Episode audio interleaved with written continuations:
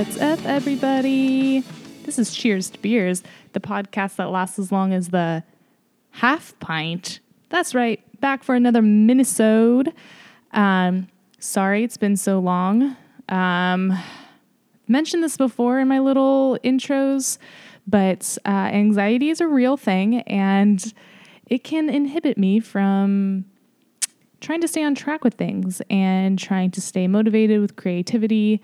Uh, the reality is that I really love doing this podcast, but there's just like this little anxiety monster in the back of my head that's like, this is really scary to work on. You don't have time to do this. Why are you putting all your effort into this? Blah, blah, blah, blah, blah.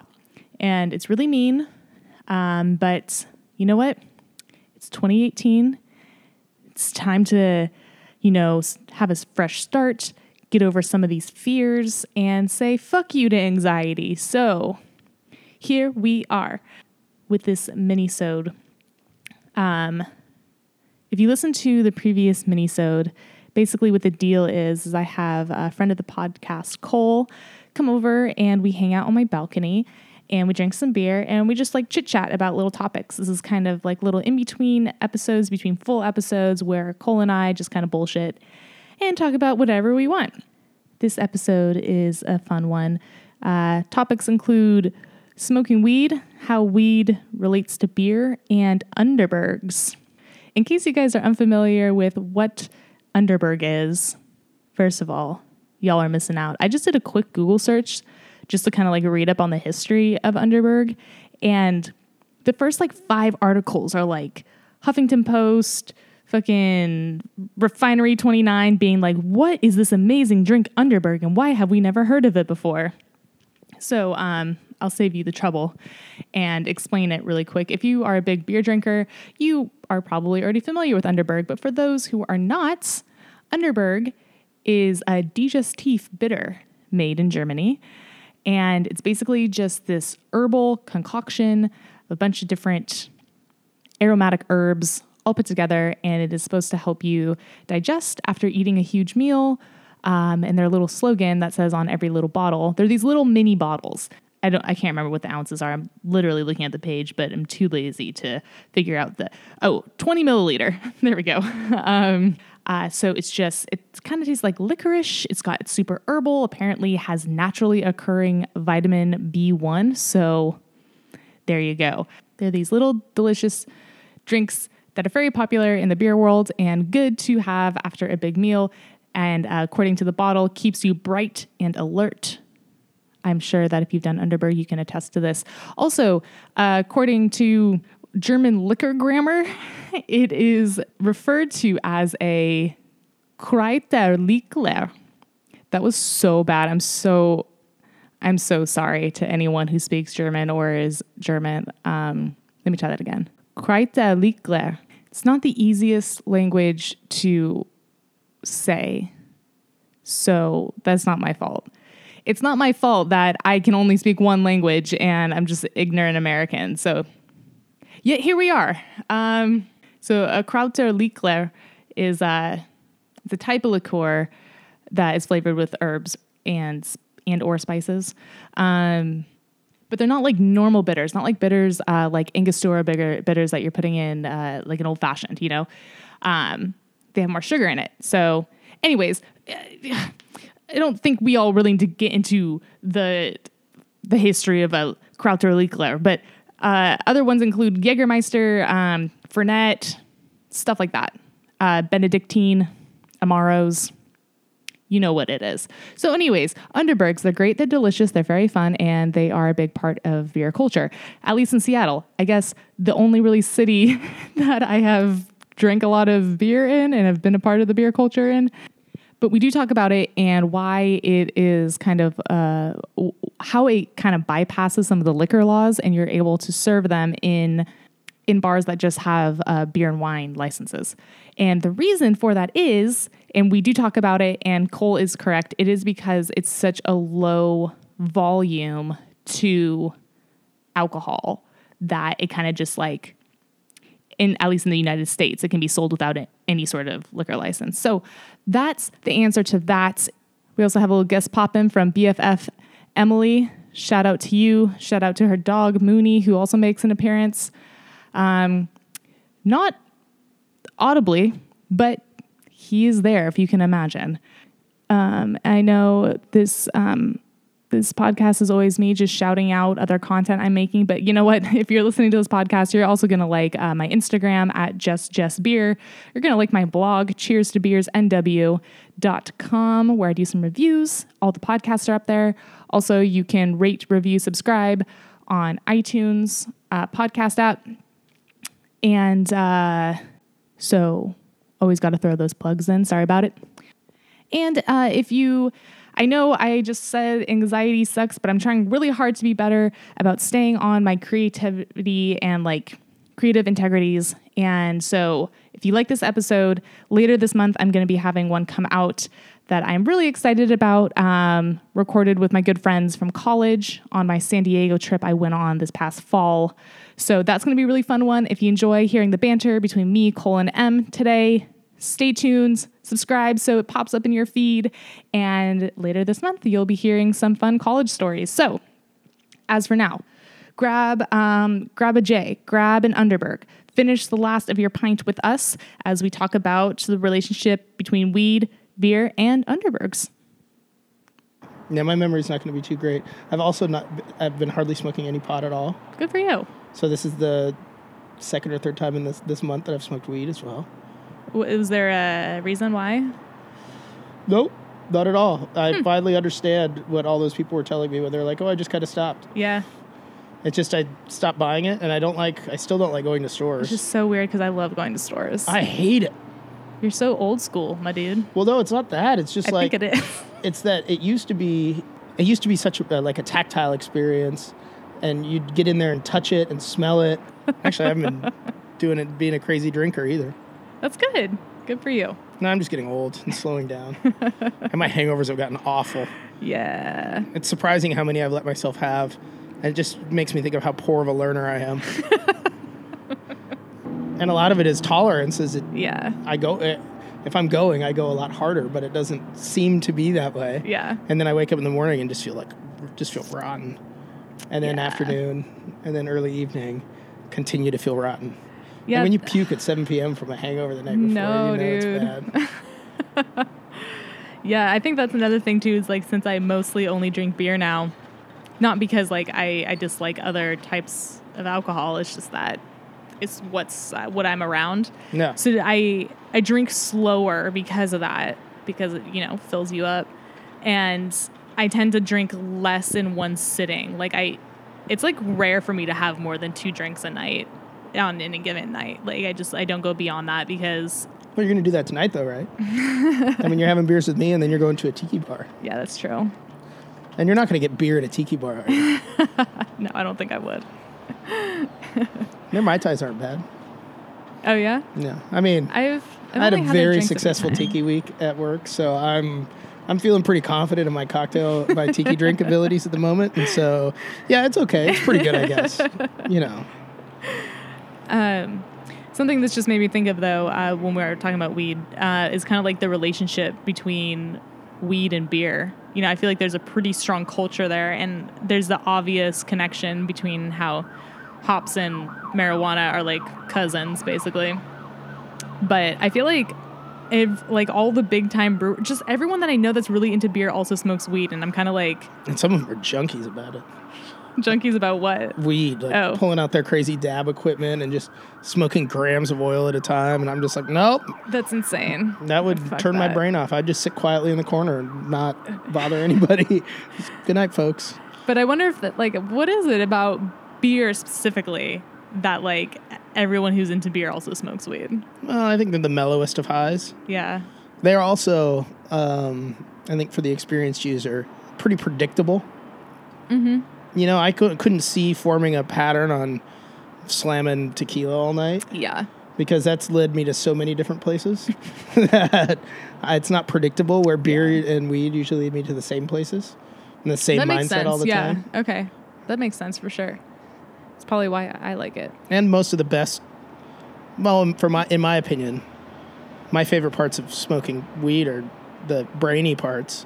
Mm-hmm. and smoking beer or drinking beer with that, smoking beer, drinking beer with that, you don't get drunk enough to make Right. it get all cross wires with the weed that's in your brains. For sure. You know, you got THC pushing your thoughts in one direction, and then if you you know you mixing that with beer, it doesn't inhibit that too much, Mm-hmm. and at the same time, you know, doesn't it, it keeps it kind of reined in a little bit. I think Yeah. kind of Yeah. cushions the system. Yeah. That makes sense. I like to be comfortable. I guess that makes sense why I like those things. Man, the other thing that I've noticed too, it's, but while we're rip, ripping on people just for fun, Yeah. man, I've been going out for years to bars, and it's only been in the last year or so where I've watched so many people do rounds of shots of unflavored vodka. Like being at a busy Yikes. bar on like a Friday night and seeing someone order a dozen shots for them and their friends of Tito's It's awful. of like, yeah, yeah. Can we get? Can I get six shots of Stoli? And it's like, do you want a back or a mixer? No, just six shots of Stoli. And it's like, that's okay. I have to respect it a little bit, in that it's like w- I have no taste. I'm just here to get drunk. I'm just here for chemical effects only. What's and this is a conversation I've had with a few people. Maybe I'm just like scarred from college, but I fucking hate vodka, and it's not only because it's a pointless fucking drink, and the only way to really consume it is like in a Bloody Mary, but like Fair. I I literally can't deal with the taste of it because it just tastes like rubbing alcohol to me and everyone's like it doesn't have a taste and I'm like it has a fucking taste. And if you're going to deal with taking a shot of alcohol, at least give me something. Give Yeah. me something to enjoy instead of it just being Give me some wood or some agave or some smoke. right. How do people I don't know how someone does a shot of vodka. I don't fucking know. I would puke, Yeah. and I could take a shot of anything right now. You Just- could give me, Ooh. you could give me room temperature Jägermeister, and I could shoot it right now. I would rather do that than a shot of vodka. Let's go get some Jaeger shots. Fuck no. if we had Underbergs, that'd be another situation. Oh, I should have brought Underbergs. I'm an idiot. Should have. Like I don't know, it's funny. I feel like it's one that uh it's big in the beer world, but I definitely I definitely have a map in my head of bars I know I can get an Underberg at. So if I'm in a neighborhood, I could tell you how far away an Underberg That's is hilarious. at any given time. I mean, Should make an app for that. I you know I should make an app for that. I bet I could get uh, the Underberg guy to me Toss me some, uh, yeah. toss me some bucks. Invest in that. I mean, it's still owned by the original family. It is? Yeah, kind of a spooky thing.